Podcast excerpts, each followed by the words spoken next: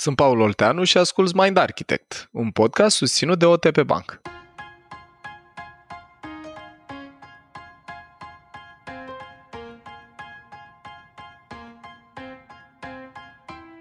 Deși economia așa cum o experimentăm noi astăzi s-a dezvoltat datorită apariției instituțiilor de creditare, relația noastră cu băncile este de multe ori marcată de confuzie sau de neîncredere. De unde vine această reticență față de instituțiile financiare și cum ne impactează ea în relația cu banii? Câți bani economisesc românii și în ce investesc sumele pe care le dețin? Cum ne îmbunătățim felul în care ne raportăm la bani și care sunt cele mai importante investiții pe care le putem face pe parcursul vieții? Răspunsuri la aceste întrebări, dar și la multe alte curiozități, aflăm în episodul de astăzi de la cei doi specialiști invitați în podcast. Corina Stoica, director de Private Banking și Servicii de Investiții OTP Bank, și Dan Popovici, director general OTP Asset Management România.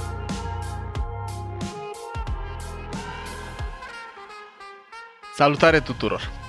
Episodul ăsta din Mind Architect e unul cu totul special, pentru că avem ocazia să purtăm o conversație nu prea purtată în România și cu atât mai puțin cu publicul larg. Dragilor, episodul curent este despre relația noastră cu banii și cu instituțiile financiare. Este ceva ce noi sperăm să aducă un plus de inteligență financiară și să ne asigure o relație mai bună, mai corectă, mai transparentă și mai în cunoștință de cauză cu felul în care ne administrăm proprii bani. Și pentru că nimeni din echipa Mind Architect nu este neapărat expert în subiectul ăsta, noi o să rămânem la zona care ne-a consacrat, ca să zic așa, și anume zona de neuroștiință și psihologie, și avem alături de noi doi invitați pe care abia aștept să vi prezint. Și o să încep așa. Corina Stoica este bază thinker în fază persister, cu o mare pasiune pentru investiții. Corina este directorul de private banking și servicii de investiții al OTP Bank, peste 20 de ani de experiență în domeniul financiar bancar, Zone de interes ar fi așa, arile de trezorerie, piețe de capital, asset management și private banking. Vorbesc și din uh, relație directă cu Corina, o știu dependentă de economisire, în anticiparea unei plăceri viitoare, foarte congruent de altfel, dragilor, descrierea Corinei cu ce povesteam și noi în uh, episodul anterior despre bani. Corina mai spune așa, cumpără experiențe mai degrabă decât lucruri și asta e în mod particular interesant, mai ales venind de la cineva care lucrează în domeniul ei și propovăduiește beneficiile economisirii regulate, a disciplinei financiare, atât în rândul colegilor, comunității, familiei, prietenilor și nu în ultimul rând clienților și nu în ultimul rând a ascultătorilor Mind Architect. Corina, bine ai venit printre noi, îți mulțumim tare, tare că ai acceptat invitația. Îți mulțumesc și eu, Paul, foarte mult. Mă bucur că sunt uh, astăzi alături de voi. Abia așteptăm să vedem ce avem de povestit. Eu vă spun așa în intro că am o experiență foarte, foarte faină cu Corina, care pe mine m-a și făcut consumator a ceea ce ea propovăduiește, dar o să povestim despre asta mai târziu. Și alături de Corina îl avem pe Dan Popovici, căruia îi mulțumesc tare că e alături de noi. Dan este directorul general al OTP Asset Management România cu o experiență de 24 de ani în domeniul pieței de capital. Dan a fost implicat pe parcursul acestor ani în foarte multe proiecte privind finanțarea prin intermediul pieței de capital, brokeraj începând cu anul 2008 și acum activ în zona fondurilor de investiții. Dan, mulțumesc tare, tare mult că ai ales să fii alături de noi să adresăm subiectul ăsta încărcat cu multe emoții. Și eu mulțumesc pentru invitație. Bun. Uite, Paul, poate, poate la fin, până la final îi spunem și lui Dan ce bază e. Asta e o misiune secretă a noastră, nu știu dacă o să o facem public, dar avem uh, ca misiune, cum pe Corina am prezentat-o și din exact, perspectiva exact. PCM-ului, să intuim și la Dan sau să-și dea el seama până la final. Bun. Dragilor, ăsta este un subiect foarte amplu care are multe fațete și prima dată am vrea să adresăm o fațetă care se leagă de subiectul adresat de noi în alte episoade de podcast și anume încredere. Și prima întrebare pe care aș vrea să o adresez invitațiilor noștri este cum percep ei relația românilor cu instrumentele și cu instituțiile financiare, ca să avem așa un tablou introductiv a care e relația românilor cu banii și cu instituțiile financiare. Și aș da microfonul pentru început Corinei. Mulțumesc, Paul. Din uh, perspectiva mea, aș corela această relație a românilor cu banii, de fapt cu banii și cu instituțiile financiare, cumva elefantul din cameră. Așa, dacă exact. putem să-i spunem așa. Mai ales aici putem, primim elefanți. da.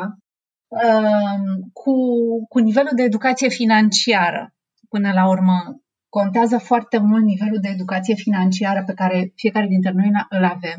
Evident, ăsta nu este neapărat legat de uh, nivelul de educație, eu știu, în general. profesională sau în general. Un studiu relativ recent uh, inițiat de Standard Poor's, un Global Research, a relevat că România ocupă, are statistica la nivelul general, a relevat că România are 22% din adulții săi alfabetizați financiar. Acum, okay. alfabetizarea financiară sau financial literacy, cum este da. uh, numit în, uh, specia- în limbajul uh, de specialitate, dacă ar fi să o definim, ar însemna abilitatea de a înțelege uh, concepte financiare esențiale care să te ajute să iei decizii informat. Decizii despre economisire, despre investiții, despre a lua bani cu împrumut. Deci basic, să zic cunoștințe mhm. basic despre finanțe.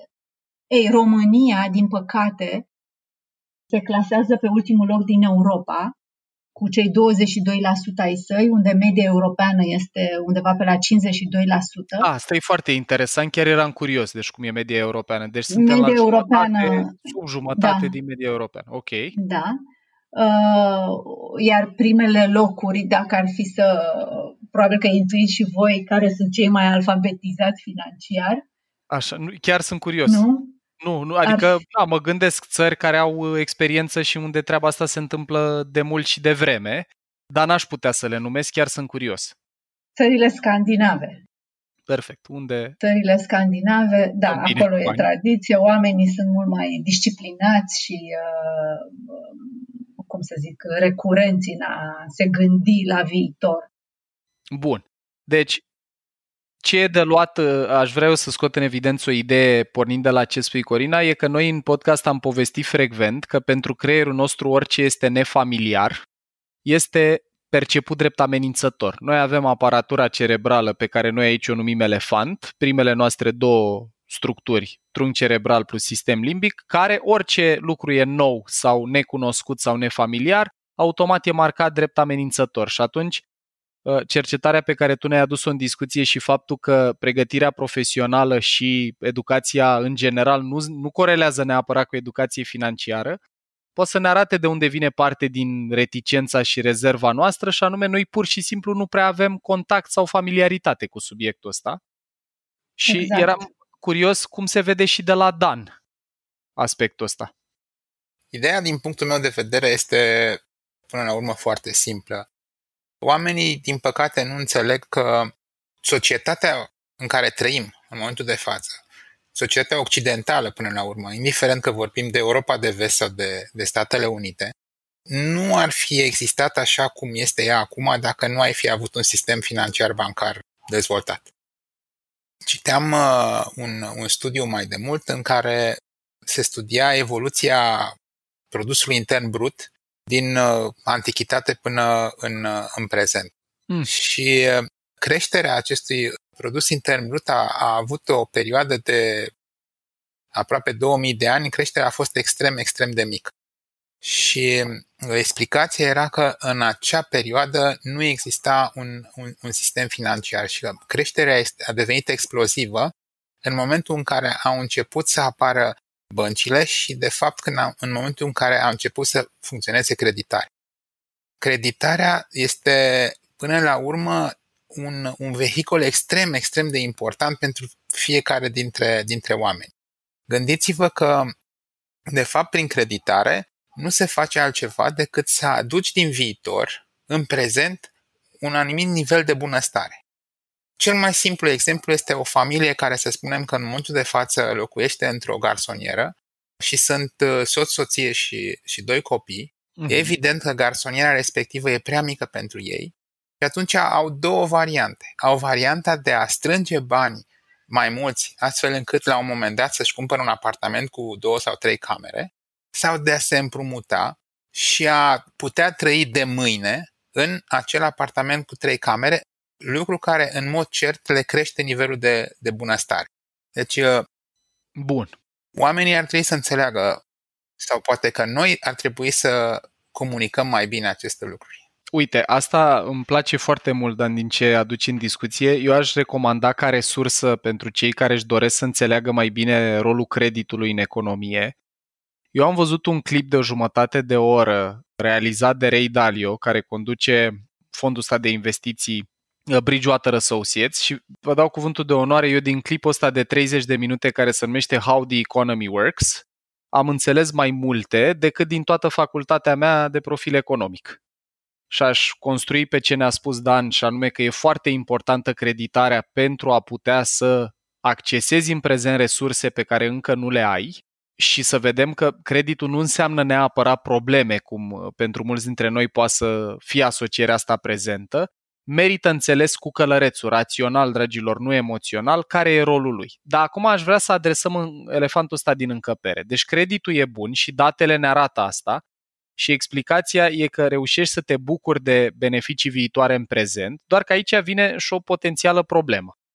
Și anume, dacă eu nu știu cum să mă poziționez în relație cu împrumutul și, de exemplu, îmi fac credit ca să-mi cumpăr nu o casă de care am nevoie ca să-mi cresc productivitatea sau nivelul de trai, ci îmi cumpăr încă o mașină. Îmi fac credit și mai iau o mașină, am niște economii și mai iau o mașină. Sau îmi iau un televizor. Sau îmi iau, uh, îmi fac haine scumpe. Sau nu știu, îmi cumpăr un ceas.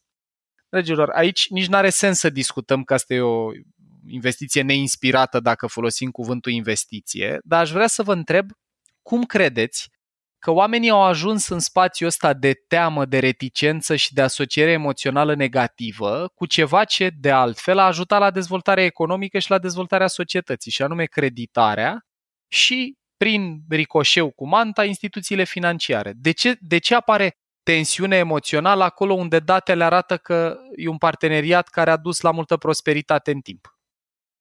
Eu aș, uh, aș prelua ideea ta, Paul, și aș uh, duce-o cumva spre faptul că oamenii, părerea mea evident, uh-huh, uh-huh. oamenii se tem de ceea ce nu cunosc.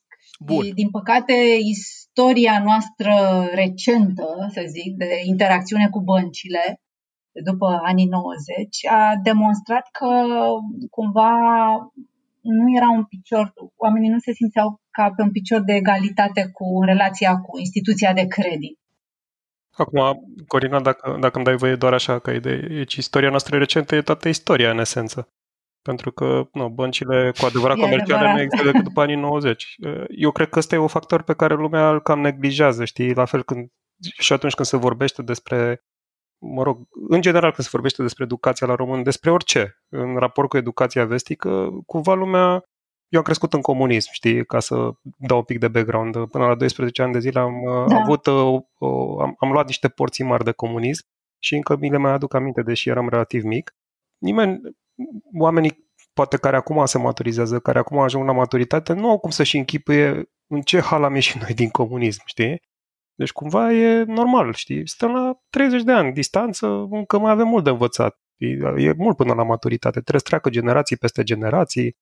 Deci e foarte importantă educația, știi, cumva și cred că este esențial să ne uităm un pic uh, din perspectiva asta. Scuze, ți-am, te-am întrerupt, dar voiam doar să subliniez da, așa. Nu, nu, nu, îți mulțumesc, uh, îți mulțumesc pentru întrerupere, pentru că mi-am adus aminte, apropo de ce spui tu, și eu am trăit în comunism până pe la 13-14 ani iar uh, mi-aduc aminte că atunci când mergeam la școală, mă opream la un check bank, am Așa. check bank, că era doar check bank, și cumpăram Așa. librete de economii. Deci asta ca să înțelegeți cum sunt eu construită și care este istoricul meu. Deci eu cumpăram cu banii pe care economiseam și atunci niște carnete de economii, le luam pentru că puteam să le iau și puneam banii respectiv în acele carnete de economii care mie îmi făcea o plăcere deosebită să știu că, uite, am pus ceva deoparte și că, că strâng bani. Am închis paranteza, este chiar adevărat asta, părinții mei pot confirma. Atunci, pe, uh, în vremea respectivă, oamenii mai degrabă economiseau, adică eu nu știu să să fie existat uh, povestea asta cu creditul foarte, foarte pregnant, așa, mm-hmm. în mentalitatea oamenilor. Și atunci, cum să zic, a fost și perioada de, de fervescență cu creditele în valute exotice, care și ele și-au pus amprenta asupra Clar emoției uh, generată ulterior de faptul că piețele nu au evoluat așa cum uh, ne așteptam. Nu vreau să intru în detalii pe creditele în franci elvețieni. Mm-hmm. Poate fiecare dintre noi avem povești personale cu cunoștințe care au, care au luat un credit în, uh, într-o valută exotică. Și atunci, da, e, e firesc să avem resentimente și să, să nu privești banca ca pe până la urmă și denumirea instituție de credit.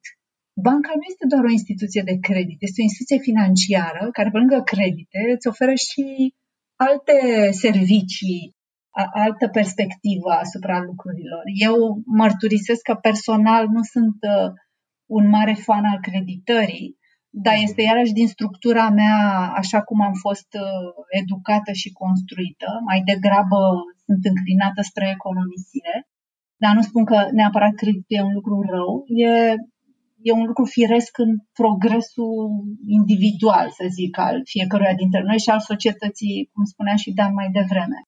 Atunci când ai contracte prea stufoase, când limbajul uh, din terminologia specifică e este criptic. una criptic, exact, greu, greu de înțeles, uh, tendința firească este să ne dăm doi pași înapoi și să privim cu reticență o astfel de relație. Bun. Dan, la tine? Cred că e uh, interesant de, de, de spus că eu personal m-am, m-am întâlnit în, în decursul activității mele profesionale cu, cu foarte mulți oameni uh, foarte buni profesioniști în domeniile lor de activitate. Vorbim de ingineri, vorbim de, de medici, de de, până la urmă, avocați, juriști, dar care, cu toate că erau foarte, foarte buni profesionali pe domeniul lor de activitate, aveau un, uh, un nivel de, de cunoștințe financiare extrem de scăzut. Și aici uh, nu vorbesc de cine știe ce lucruri complicate pe, pe zona financiară, dar uh, cunoșteau extrem, extrem de puține lucruri despre instrumente financiare sau despre investiții sau despre cum ar putea să facă să câștige mai mulți bani din plasamentele pe care, pe care le aveau. Iar asta, într-un fel, trebuie să ne ferim, pentru că nu cred că îi place nimănui să, să audă că este neinstruit în, într-un domeniu. Da, că poate nu să apese ușor statut negativ. Bine, bine punctat, Dan. Adică cred că oamenii sunt și reticenți să audă asta despre ei, chit că e adevărat. Exact și, sincer, uh, nu cred că unei, unui profesionist în domeniul lui de activitate îi place să vină cineva să-i spună că este needucat financiar. Dar, pe de altă parte, pot spune că am întâlnit foarte, foarte mulți oameni extraordinar de bine pregătiți, foarte buni profesioniști în domeniul lor de activitate, dar care uh, cunoșteau puține lucruri din, uh, din, uh, din această zonă. Și aici cred că uh, trebuie să, să lucrăm cu, cu toții. Și uh, aici când vorbesc de lucrat cu toții, vorbesc noi, cei care lucrăm în sistemul financiar bancar. Uh, vorbesc de autorități. E un, un întreg univers care trebuie să, să pună umărul și să încerce să facă ceva ca nivelul de, de informație în această, în această zonă să, să crească. Bun. Eu aș vrea să sintetizez uh, relația asta de încredere cumva șubredă din perspectiva pe care Mind Architect o privește, și anume asta neuroștiințifică. Dragilor, e firesc într-un fel, pe de o parte, cum a punctat și Tudor, dacă istoria noastră cu instituții financiare are mai degrabă 30 de ani, iar în ăștia 30 de ani, noi am avut, am, am avut uh, reflexe sau obiceiuri care se refereau foarte mult la economisire din perioada dinainte de 89, cum punctează Corina, dar, în egală măsură, după Revoluție a fost și un val foarte mare de entuziasm. E documentarul 30 de ani de democrație făcut de cei de la Recorder, în care Vanghelie, de pildă, spune că el vindea un kilogram de aur la trei zile, iar vântul care a făcut bișniță după 90 spunea că la finalul anilor 90 el avea un apartament în Roman cu patru camere și living-ul n-a reușit să și-l mobileze înainte de Revoluție și a zis că la finalul anului 1990 el din bișniță reușise să strângă 100 de milioane de dolari cash. Acum, dincolo de poveștile astea îngrozitoare a ce recul sau, cum să spun eu, descărcare, decompresie emoțională a existat în România după 90, putem vedea aici și o explicație în faptul că mulți oameni poate au mers către creditare sau către uh, a se împrumuta într-un fel sau altul, fără să înțeleagă instrumentele, fără educația de care atât Corina cât și Dan vorbeau, au avut experiențe nasoale, ceea ce e firesc în momentul în care te bagi în ceva fără să știi, pe un fond emoțional, elefant, pe un, o încărcătură emoțională de maximă apetență la consum, deci multă dopamină. Povestea un jurnalist de la Adevăr, nu mai aduc aminte cum se numește în documentar, că în Bacău era un magazin care se numea Royal Boutique, tot al Vântu, și spunea că în momentul în care aducea marfă nu conta ce vindea, să cumpăra orice. Deci trebuie înțelesă, înțeleasă relația asta cumva și în contextul istoricului nostru și a filtrelor cu care generația care a prins ani înainte de Revoluție a intrat după, a nevoilor emoționale, cât și a lipsei de educație. Deci noi, în esență, sintetizând, am avut un elefant foarte pus pe consum cu un călăreț foarte puțin educat.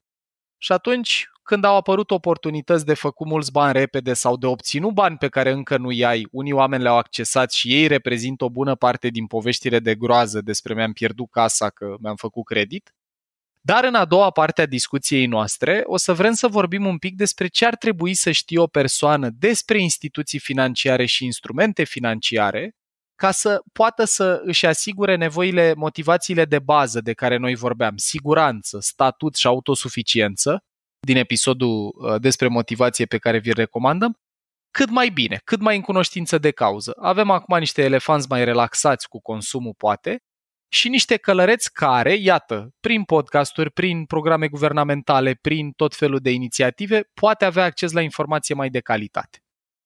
Și aș vrea să merg cu următoarea întrebare. Care e tablou curent? Ce fac românii cu banii lor? Cum îi economisesc și cum îi investesc zilele astea, la 30 de ani de când am scăpat?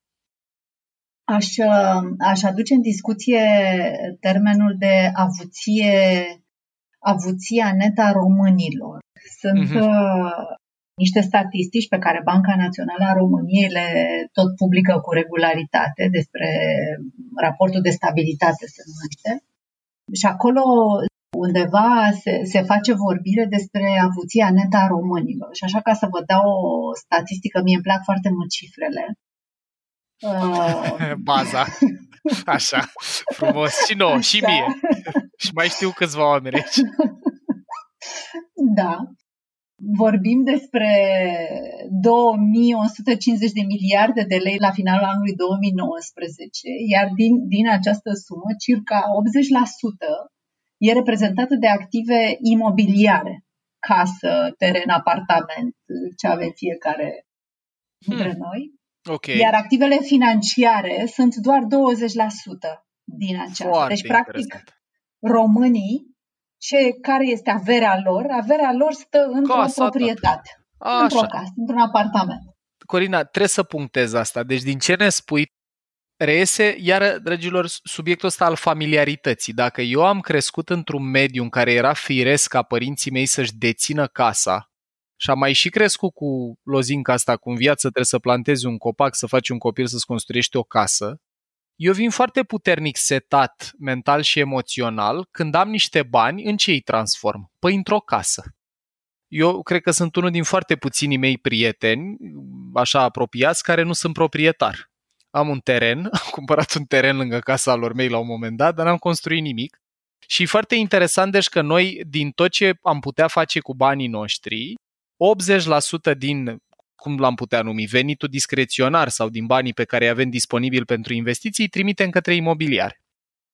Nu știu dacă e bine sau e rău asta, aici sunt curios de părerea voastră, poate completează și Dan cu o perspectivă sau poate ne spuneți dacă e bine sau rău că mergem către imobiliare. Să intervin, lucrurile sunt, din punctul meu de vedere, un pic mai grave decât spune Corina, prin simplu fapt că vorbim așa de 80% active imobiliare, 20% ar fi activele financiare. Dar aici, în aceste 20% active financiare, intră și conturile de pensii. Conturile de pensii de pilon 2, în, în general, în care mm-hmm. deja s-au strâns sume importante de bani și se strâng lună de lună sume importante de bani, dar nu datorită unei activități a noastre, că vrem noi să se ducă banii acolo, ci pentru că așa spune legea și o parte din salariul nostru se duce lună de lună către acele conturi de pensii de pilon 2, ceea ce este de fapt foarte bine. Dar asta de fapt înseamnă că averea financiară a noastră, datorită nouă ca și Așa. decizie, e mai mică. Foarte interesant. Deci conștient alegeri e și mai rău decât exact, uh, exact. bun. Acum, uitându-ne, suntem primul loc în uh, Europa ca și număr de proprietari de case. 97%, 97% este statistica. Iar dacă vorbești cu, cu clienții, cei mai mulți consideră că investiția imobiliară este cea mai bună soluție. Lucruri care eu personal nu sunt deloc de acord. Investiția imobiliară poate fi o soluție, dar este tot o soluție riscantă, ca și alte soluții de, de investiții, dar în afară de riscurile care ți le asumi la o uh, investiție imobiliară, trebuie să ții minte de faptul că investiția imobiliară are un grad de lichiditate scăzut. Pot să Bun. vă dau un exemplu personal? În traducere, dar doar o rugăminte, dacă am putea traduce un pic asta pentru oamenii care nu înțeleg neapărat conceptul de lichiditate ușor. Păi asta vroiam Așa, să vă dau exemplu personal. Perfect. Anul trecut am moștenit o garsonieră și am vrut să o vând. A durat undeva aproape patru luni Uh-huh. Iar prețul cu care efectiv am uh, vândut uh, acea garsonieră a fost uh, undeva cam cu 15% mai jos decât am crezut prima dată că o voi vinde. Vorbind de lichiditate în sensul de a putea să transformi în bani lichizi acel activ imobiliar, acea garsonieră, uh-huh. lucrurile nu se întâmplă cum, cum credem. Gândiți-vă, eu am fost în, într-o poză fericită în care nu eram forțat. Exact, să... nu depindeai de suma exact. respectivă în vreun fel. Eu am considerat că este mai bine să, să o vând, n-având uh, o constrângere. Și în aceste condiții am reușit să vând uh, acel activ imobiliar după patru luni de zile și cu un discount față de prețul la care l-am am cerut prima dată, de fapt. Dar întotdeauna am dat un exemplu dacă o persoană are nevoie urgentă de bani pentru o operație sau Corect. pentru, nu știu, un, o urgență în o familie. Urgență sau... în familie. Și atunci ai nevoie uh, de o sumă uh, semnificativă, iar banii tăi sunt de fapt blocați în uh, blocați. investiții imobiliare. În afară de faptul că poate apartamentul pe care vrei să îl ai ca și investiție, să spunem, o costă 50.000 de euro și tu ai nevoie de doar 25.000, nu poți să vinzi doar două camere din patru. Corect. Și mai mult decât atâta, este foarte posibil ca acei bani să fie disponibili în urma unei tranzacții de-abia peste 3 săptămâni, peste o lună, iar operația trebuie să se întâmple săptămâna viitoare sau peste două zile. De aceea trebuie întotdeauna avut în vedere acest concept de lichiditate. Cât de repede poți să-ți transformi investiția în, uh, în bani. Excelent. Deci o primă concluzie legată de tablou curent a obiceiurilor românilor în relație cu investițiile sau cu economisitul e că noi dacă economisim, spuneai, Corina, tu ceva interesant în documentare, nu, nu mai ții minte precis, dar poate ne confirme asta, că cei mai mulți oameni dacă au economie, au maxim 3-4 salarii. Nu mai știu da. care dintre voi împărtășe asta. Poți să ne povestești un pic și despre asta? Desigur. Acum sunt diverse studii și statistici apropo de cum economisesc uh, europenii, cum economisesc românii, cât la sută din uh, gospodării au uh, sau nu economii. Aveam o, o statistică cu privire la economisire și din cei care totuși reușeau să economisească puțin și aceea, aproape 60% din ei abia au pus deoparte 3 salarii, trei venituri lunare. Care înseamnă cam cât? Ce sumă de bani, despre cam cât vorbim? La nivelul României ar fi da. undeva la 10.000 de lei. Cam la Aha. asta Aha. se ridică. Deci cam asta e economia. Ăștia sunt banii disponibili. Dacă nu luăm în calcul casa, real estate-ul, faptul că 97 sunt proprietari, dacă ne gândim efectiv la banii lichizi, la lichiditatea disponibilă, vorbim pe medie cam de 10.000 de lei. Da. Aș vrea să Acum... intervin. Ah, da. Lucrurile sunt un pic nuanțate. În momentul de față, conform statisticii BNR, avem 240 de miliarde de lei bani în bănci al populației. 240 de miliarde de lei. Suma asta a crescut cu 14% față de august 2019. Deci în ultimul an, august pe august, astea sunt la datele la august sunt ultimele date disponibile la BNR în momentul de față, a crescut această sumă cu 14%.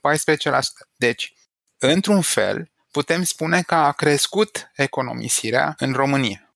Problema este că această economisire și, de fapt, acești bani nu sunt distribuiți uniform. Sunt uh, un număr mic de persoane care au un mult, mult și un număr foarte mare de persoane care au puțin.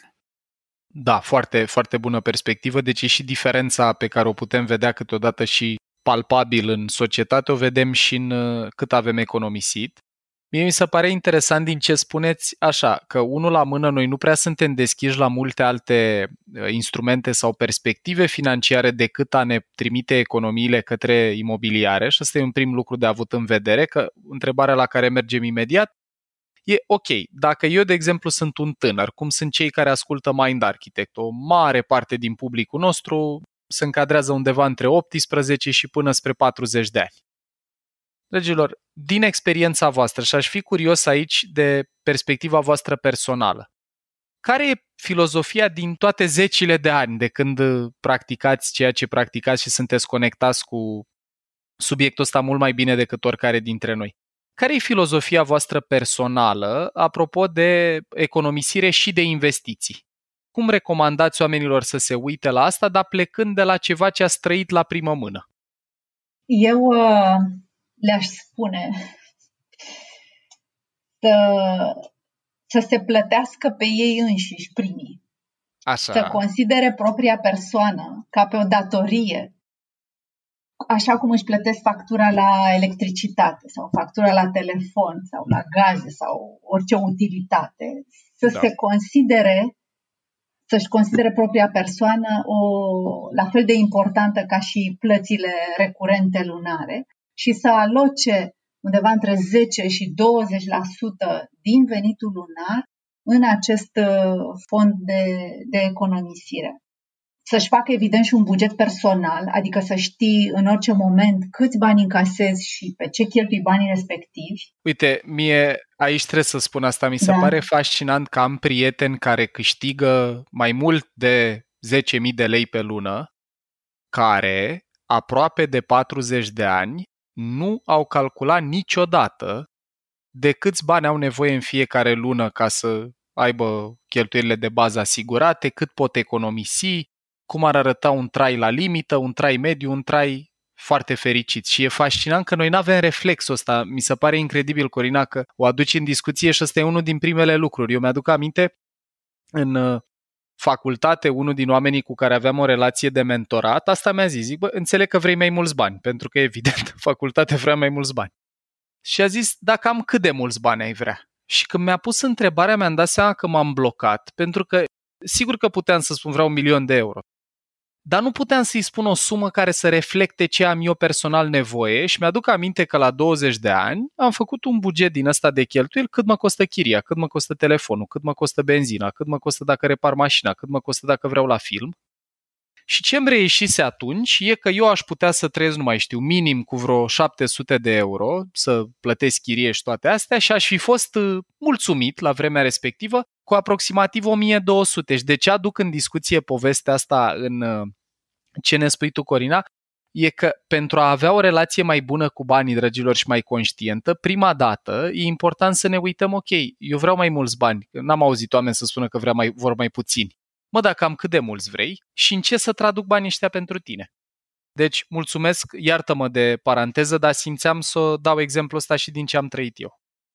E, e, îți mulțumesc, Paul. Asta mă duce cu gândul la un podcast de al tău uh, cu privire la bani și la dacă banii aduc sau nu fericirea. Mm-hmm. Mi-a plăcut tare mult episodul acela. Banii nu aduc fericirea, dar pot anula, uh, exact. pot contribui la anularea nefericirii. Exact. Și apropo de sumă, ce sumă e importantă, fiecare avem o dimensiune diferită a ce e relevant, cât, cât înseamnă să fii confortabil, să fii relaxat din punct de vedere financiar dar primul, primul și primul pas este acela de a, a-ți face un calcul pe hârtie cu pixul, pe, pur și simplu cu pixul mână, să știi care este nivelul tău optim și cum poți să trăiești confortabil, fără să acumulezi frustrări sau să renunți la lucrurile care, evident, îți fac plăcere. Până la urmă, e important să, să și trăim frumos și să te bucuri de viață, nu doar să am tot felul de discuții cu prieteni când mă văd că eu propovăduiesc ideea asta de economisire și ce da, dar eu vreau și să... Și când trăiești, domnule? Și când mai trăiești? Adică vreau să încerc experiențe și le spun, dar și eu am experiențe și poți să faci experiențele astea fără să te frustrezi și să, să reușești să, să te gândești și la ziua de mâine. Că uh, Paul e, și Corina? E cât se poate de importantă da. Eu văd o mega nișă. Uite, să scriem o carte despre cum management financiar pentru fiecare etaj de PCM. Ce zici, Paul? Da, ar putea să fie o idee foarte bună. Ce spune Corina mi se potrivește aici... perfect. Adică, dar A, cunosc exact, câteva persoane, mie. cum ai zis și tu, care n-au nicio șansă. Deci nu facă liste cu... Să zic că eu vreau să mă distrez. Să nu, dar uite, și... mama, mama care e o persoană în vârstă care nu are o viață întreagă în spate, nu. Never. Adică N-ar face așa. Nu, nu, n-a, n-a făcut-o niciodată și nici nu o va face, știi? Deci nu, e pe feeling, nu. Și nu înțelege care e rostul. Nu, nu invalidezi ce spui tu, nu invalidezi ce spui tu, Corina, să nu crezi că, ci pur și simplu că sunt oameni și oameni, știi? Asta mă aflat la cu uh, Da, psihologii diferite. Mm. Am tot felul de răspunsuri date de, de amici de-ai mei că, cărora le spun economisește, gândește la ziua de mâine, dar zice, da, eu nu o să trăiesc, eu nu o să trăiesc să apuc pensia. Am discuții legate de ești mulțumit cu sistemul de pensii de stat, crezi că o să reușești să trăiești din pensia pe care ți-o asigură stat, dar nu o să ajung la pensie, o stai liniște că o să mor de vreme. Și le zic, dar dacă ai să trăiești, dacă ai să trăiești. E, uite, ce, iar, Aș vrea înainte să pasez microfonul către Dan să fac o mențiune aici, dragilor, că genul ăsta de capacitate de a anticipa viitorul, de a te gândi, ok, am banii ăștia acum, dar oare o să-i mai am peste 10 ani sau o să-i am peste 15 și dacă totuși, cum spunea Dan, se întâmplă o urgență care ține de o operație medicală sau poate de o problemă în familie, Aș vrea să întreb pe colegii mei aici să facem un pop quiz, o întrebare fulger. Care e partea din creier, dragilor, care poate anticipa viitorul și ia decizii ținând cont și de viitor, nu doar de prezentul imediat?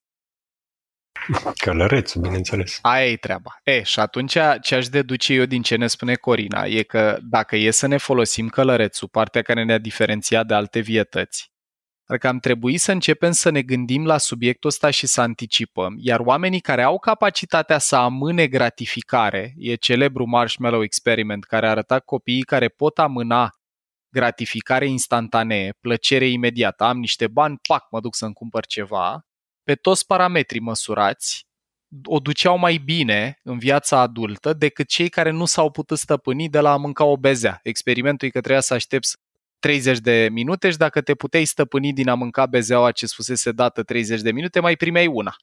E, și acum noi neuroștiințific știm să decodificăm asta pentru că partea care te ajută să te inhibi e neocortexul și e aceeași parte care te ajută să și anticipezi viitorul și să proiectezi plăcere viitoare versus gratificare instantanee. Deci e foarte interesant că e și o metodă de a ne antrena creierul să ne gândim la viitor, nu doar la bucuria din prezent. Dan, la tine, care ar fi principalele recomandări și practica personală apropo de zona asta de investiții? Ce ai transmite cuiva care e în publicul nostru țintă și care acum poate a început să se uite sau să se gândească altfel la subiect? În primul rând, uh, vreau să vin în completarea a ceea ce a spus uh, Corina și ce vorbeați voi. Cred că soluția e mult mai simplă. Soluția este ca în ziua de salariu în momentul când primești salariu, indiferent cât de mare sau de mic este acest salariu, tu să știi de la început cât vrei să economisești. Este celebră afirmația lui Warren Buffett care spune că nu prima dată economisești și după aceea cheltui și niciodată nu cheltui și după aceea economisești. Pentru că niciodată nu vei mai avea ce să economisești. Tentația ca om este să cheltui toți banii pe care ai câștigat. Și atunci, cea mai simplă soluție este de la început să ai un plan, și aici vin și ca și sfat până la urmă, trebuie să avem mm-hmm. un mhm. plan. Am un plan. Eu vreau să economisesc 500 de lei pe lună, pentru că atâta consider că pot. Și în prima zi din lună, I-a prin, mutat. prin în intermediul unui sistem automat, dacă se poate, pe care îl oferă toate băncile din România sau cele mai multe bănci din România, să iau acești bani și să-i pun undeva unde să îi economisesc și să nu am acces imediat la, la ei. Să știu că acei bani se duc undeva pe termen lung pentru economisire. Și atunci, dacă să spunem că am salariul acel salariu de care vorbeam de 10.000 de lei, de fapt, eu nu o să am un venit de 10.000, ci o să am un venit doar de 9.500, pe care o să-l mm-hmm. cheltui tot. Cum Foarte e, bună. Dar Foarte în bună prima zi m-am plătit, exact ce spunea Corina, m-am plătit pe mine. Așa cum în prima zi când iau salariu plătesc întreținerea, plătesc lumina, plătesc telefonul, mă plătesc și pe mine. Bun, mie ce îmi place foarte mult e că e o recomandare foarte practică asta, dragilor. Eu vă mărturisesc că propovăduiesc uh, genul ăsta de perspectivă în relație cu uh, banii și în relație cu Alexandra, cu soția mea, deci uh, girez și eu, fără experiența voastră, strategia asta. Prima dată, e cel, cel mai simplu să nu te atingi de ei, să nu-i la el la îndemână. E practic, una e dacă eu trebuie să depun efort neocortical, să călărețul meu să inhibe permanent un elefant dornic să-și mai facă o plăcere, și alta e dacă pur și simplu îi mut într-un cont în care n-am acces la ei, n-am card, trebuie să depun mult efort ca să am acces la ei și îi cheltuiesc pe cei pe care mi-am propus într-un moment de luciditate, de analiză la rece cu călărețul pentru consum. Dragilor, a trecut timpul foarte, foarte repede, dar aș vrea înainte de a uh, încheia conversația noastră și eu m-aș bucura, poate reușim să mai facem o continuare la ea, că mai sunt încă multe de vorbit, aș vrea să vă întreb așa. Dincolo de bani la saltea, imobiliare și cont de um, economii și depozite bancare, ce alte opțiuni, atât de economisire cât și de investiție, că n-am apucat vorbi foarte mult despre investit, există, dacă ne-ați putea prezenta principalele opțiuni în două vorbe pentru un public necunoscător, lipsit de profunzime de cunoaștere pe zona asta, cred că ar ajuta mult, pentru că mie mi-a luat câțiva ani până să-mi fac ordine în minte între, nu știu, uh, fonduri de investiții, obligațiuni, acțiuni, uh, futures, shortare, cumpărat pe termen lung, speculat și poate puteți să ne dați așa pentru dacă suntem un adolescent sau suntem un Uh, adult, uh, să spunem, de 30 de ani. Care ar fi principalele lucruri la care ne-ați invitat să ne uităm, să le cercetăm și să vedem dacă ni se potrivesc? În primul rând, uh, eu aș zice ca cel care a trecut de bariera asta că dorește să economisească, trecem și de bariera depozitului clasic. Mm-hmm. Pentru că n-am mai intrat noi, n-am mai avut timp să intrăm în discuție dobânda, nivelul dobânzii cu care sunt uh, plătite depozitele acum, în momentul actual, e cumva sub inflație. Și asta da. înseamnă că banii pe care îi plasezi într-un depozit, dacă îi calculezi și pierderea potențială ca urmare a erodării din inflație, înseamnă că dobânda, spunem noi, real negativă. Deci, practic, pierzi din puterea de Adică cumpărare. eu am niște bani pe care îi țin acolo și care dacă nu da. produc alți bani sau nu se mulțesc, erodarea monezii noastre mă face ca la finalul unui an să am mai puțin bani de exact. făcut lucruri cu ei decât aveam înainte. Nu? Cam asta. Exact. Perfect. Foarte, foarte corect spus, Paul. Bun atunci depășim bariera asta a depozitelor clasice și primul pas în uh, alt univers investițional ar fi fondurile de investiții. O spun asta cu toată luciditatea și cu toată experiența pe care o am în spate, eu fiind și broker pe piața de capital și având expuneri și cu tranzacții în marjă și cu aur și cu acțiuni și obligațiuni și așa mai departe. dar fondul de investiții e cumva pentru cei care nu cunosc, sunt la început de drum și vor o, o uh, vor să testeze uh, piața acțiunilor, pentru că, da, ne uităm, citim, suntem conectați la tot felul de surse informaționale și auzim despre burse, auzim despre exact. Dow Jones, auzim despre mm. bursa de valori din Frankfurt, din Londra și atunci avem uh, Uh, cum să zic, dorința asta ne mănâncă uh, cumva uh, avem această motivație, da, da, da, da, exact, da, pentru a, universul ăla. Pentru universul investițional, vedem filme la cinema, la televizor, lupul de pe Wall Street și așa mai departe, vrem și noi să atingem asta Putem să atingem asta prin intermediul fondurilor de investiții. Da, nu o să poate o să vorbească și o să spună cum este structurat fondul de investiții, dar în principiu acolo lași și uh, pe mâna administratorilor de fonduri să facă cumva investițiile. Și o spun iarăși cu uh, experiența mea personală, la un moment dat nu am mai avut timp să studiez piețele și să fiu atât de conectată ca pe vremea când uh, eram în bursă. E, e cea mai uh, eficientă metodă de economisire pentru mine în momentul de față, să las în fiecare lună la salariu, cum spunea și Dan, am un robot de economii care îmi, îmi duce în ziua de salariu banii în anumite fonduri de investiții pe care eu le-am, uh, le-am ales uh, împreună cu consultantul meu financiar de la bancă. Uite, eu, uh, Corina, aș vrea un singur exemplu să dau aici, pentru că, dragilor, noi nu ne propunem în episodul ăsta sub nicio formă să vă convingem, domnule, investește sau fa asta. Noi vrem să împărtășim perspective și să aducem filtre noi care să ne dea posibilități de acțiune noi. Eu, de pildă, am uh, investit într-un astfel de fond, cum povestește Corina, și pentru mine ce a contat foarte mult, și spun asta poate și ca feedback pentru ea, a fost faptul că atunci când ne-am întâlnit, că eu chiar Corina m-am consultat înainte de a lua decizia asta, faptul că a avut transparența să-mi arate deschis unde și cum a investit ea este ceva ce eu nu am mai trăit în relație cu niciun alt, uh, cum să spun, mentor sau consultant sau persoană din zona asta financiară. Deci, în momentul în care eu trebuie să trimit în fiecare lună o sumă către un fond sau în momentul în care trimit o sumă mare, cum a fost cazul meu, către uh, un fond la un moment dat, pentru mine relația de încredere a contat mult și relația de încredere n-a avut de a face cu brandul sau mai știu eu cu altceva, ci cu interacțiunea cu persoana cu care am stat de vorbă.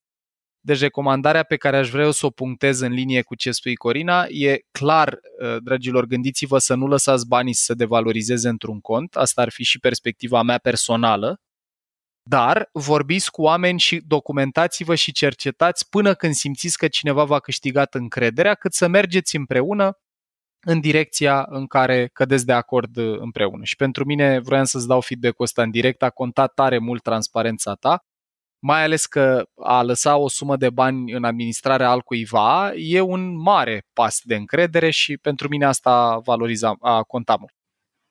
Îți mulțumesc, Paul.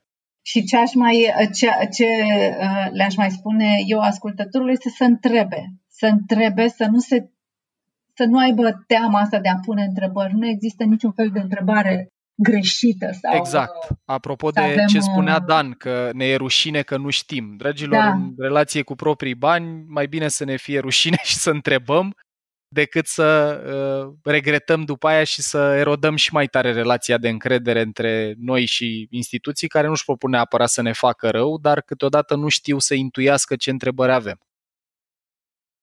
Dan, apropo de uh, fonduri, tu ce ai propune cuiva afla la început de drum în zona asta a investițiilor? Cum crezi că e cel mai bine, pe termen scurt, pe termen lung, pe termen mediu, în valută, în ron? Ce recomandări am putea face? Ok, e evident că sunt subiectiv prin meseria pe care o am și prin poziția care o am. Întrebarea a doua ar fi dacă mai avem încă 53 de minute la da, dispoziție. Da, putem. Vedem dacă reușim să mai facem rost de un episod, că Cred că uh, sunt două lucruri foarte, foarte simple.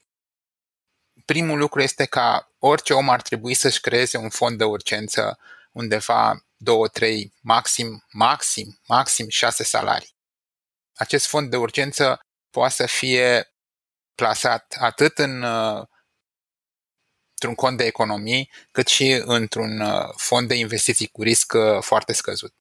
Și este strict pentru urgențe. Ai, s-a stricat frigiderul, trebuie să-l înlocuiești. S-a stricat mașina de spălat. Asta vroiam să întreb de ce maxim 6? Eu, și când am citit asta în documentarea noastră, eram curios să te întreb de ce maxim 6, că eu, de exemplu, după personalitate, am o înclinație să fiu un pic mai temător, mai riguros și să-mi pun banii pentru un an sau cum... Uh, Teoria este că fondul ăsta de urgență te ajută pe de o parte pentru mici sau mai medii, cheltuieli medii în casă, dar uh, în primul rând el te ajută în cazul în care îți pierzi job. Uh-huh. Și teoria spune că, în principiu, undeva între 3 și 6 luni de zile, ar trebui să poți să trăiești uh, dacă îți pierzi jobul și să trăiești Bun. din economiile tale. Deci asta e rațiunea. E în cazul în care rămâi fără sursă de venit, șase luni ar trebui să fie Pentru că în perioada asta ar trebui să fii în stare să-ți găsești un alt job. Uh-huh. Pe de altă parte, trebuie să ai clar în minte un plan pe termen lung. Un plan, în primul și în primul rând, pentru anumite nevoi. Cu toții avem o nevoie, cu toate că nimeni nu o, o declară. Mie mi-a plăcut foarte mult când am citit uh, asta. Care este cea mai scumpă achiziție pe care o facem noi în viața noastră? Și hmm. lumea spune, o casă, poate o mașină deosebită. Și răspunsul este greșit. Cea mai scumpă achiziție pe care o să o facem noi în viața noastră sunt cei poate 20-25 de ani de trai bun la momentul în care ieși la pensie. Pentru că vei ieși la pensie la 65 de ani și să zicem că vei mai trăi poate până la 80 sau până la 85. Mhm. Acolo ai nevoie de un trai bun. Iar cu pensia de stat, în cazul în care va mai exista. În cazul în care va mai Până. exista, nivelul de înlocuire a, a salariului cu pensia este, va toate estimările Traumatic. sunt că sunt undeva între 30 și 35%. Da. Cu tot cu pilonul 2 se spunem 4, 40. Diferența între 40 și 100% da. sau 85%, sunt teorii care spun că undeva un nivel de înlocuire de 85% îți asigură un, un trai decent, trebuie să avem ceva de pus acolo. Din acest motiv, vorbim despre cea mai scumpă achiziție pe care o facem noi vreodată, este traiul bun Traiu. Foarte bună perspectivă. Acea achiziție trebuie pregătită de la 20 de ani, de la 25 de ani. Trebuie să strângem bani, nu putem să luăm credit atunci. Aici este foarte clar. Trebuie să strângem bani timp de, începând cu de la 20, 25, 35 de ani, pentru ca să putem să cumpărăm acel trai bun la 65. Excelent. Deci, ce mi-au eu din discuția noastră și mă bucură foarte tare că ai punctat și tu asta, e că niciodată nu e prea devreme să începi să te gândești la subiectul ăsta. Cu cât ne gândim mai devreme și începem, cu atât procesul de economisire e mai puțin uh, laborios, pentru că practic ai o perioadă mai lungă de timp în care poți să-ți cumpere acei 20 de ani de liniște. Înainte de a ne uita la investiții, primul pas e economisire, și o primă recomandare pe care am auzit-o în episodul ăsta a fost să ne uităm către uh, fonduri de investiții cu mențiunea asta de a ne da foarte bine seama care ne sunt nevoile, care ne sunt așteptările, care ne e profilul de risc și după aia să considerăm să mergem în direcția asta dacă ne dorim ca banii să lucreze pentru noi, să nu-i ținem pur și simplu într-un cont unde în funcție de inflație poate să își păstreze valoarea, poate să crească puțin sau poate să scadă. Dragilor, a trecut o oră aproape, eu nu mi-am dat seama când s-a dus. Eu sunt și foarte, foarte preocupat și pasionat de asta. Vă mulțumesc din suflet că v-ați rupt uh, ora asta la momentul la care noi tragem, dragilor, este 9 și jumătate și Corina și Dan sunt alături de noi încă. Vă mulțumesc tare, tare mult. Așteptăm feedback-ul vostru dacă genul ăsta de conversație vi s-a părut relevantă și a deschis perspective și pentru voi, fie în ceea ce privește relația noastră cu instituțiile financiare emoțional vorbind, fie dacă v-a dat perspective sau idei noi legate de cum ați putea să vă cumpărați acei 20 de ani sau să-i securizați. Și, dragilor, dacă feedback-ul vostru e că merită genul ăsta discuție, eu promit să fac tot ce ține de noi să-i avem din nou pe Corina și pe Dan să continuăm conversația asta în care mai erau multe, multe lucruri de adresat. Așa că, dragilor, vă mulțumesc tare, tare mult că ați luminat uh, atât călărețul nostru cât și pe al ascultătorilor și sper să ne reauzim cu bine. Corina? Și noi îți mulțumim și eu îți mulțumesc, Paul, pentru această oportunitate de a vorbi. Chiar uh, mi se pare insuficient timp, adică simt că abia acum m-am, m-am încălzit și aș putea Așa. să mai vorbesc încă două, trei ore pe subiectul ăsta. Perfect, deci, îți mulțumesc tare uh, și se simte energia asta. Da. Mulțumim! Mulțumim mult!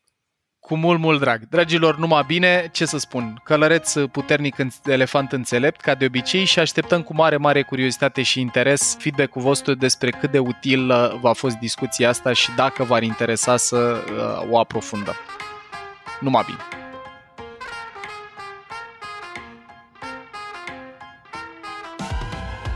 Ai ascultat un episod din Mind Architect, un podcast al lui Paul Olteanu și al invitaților lui, Anca, Tudor și Dorin.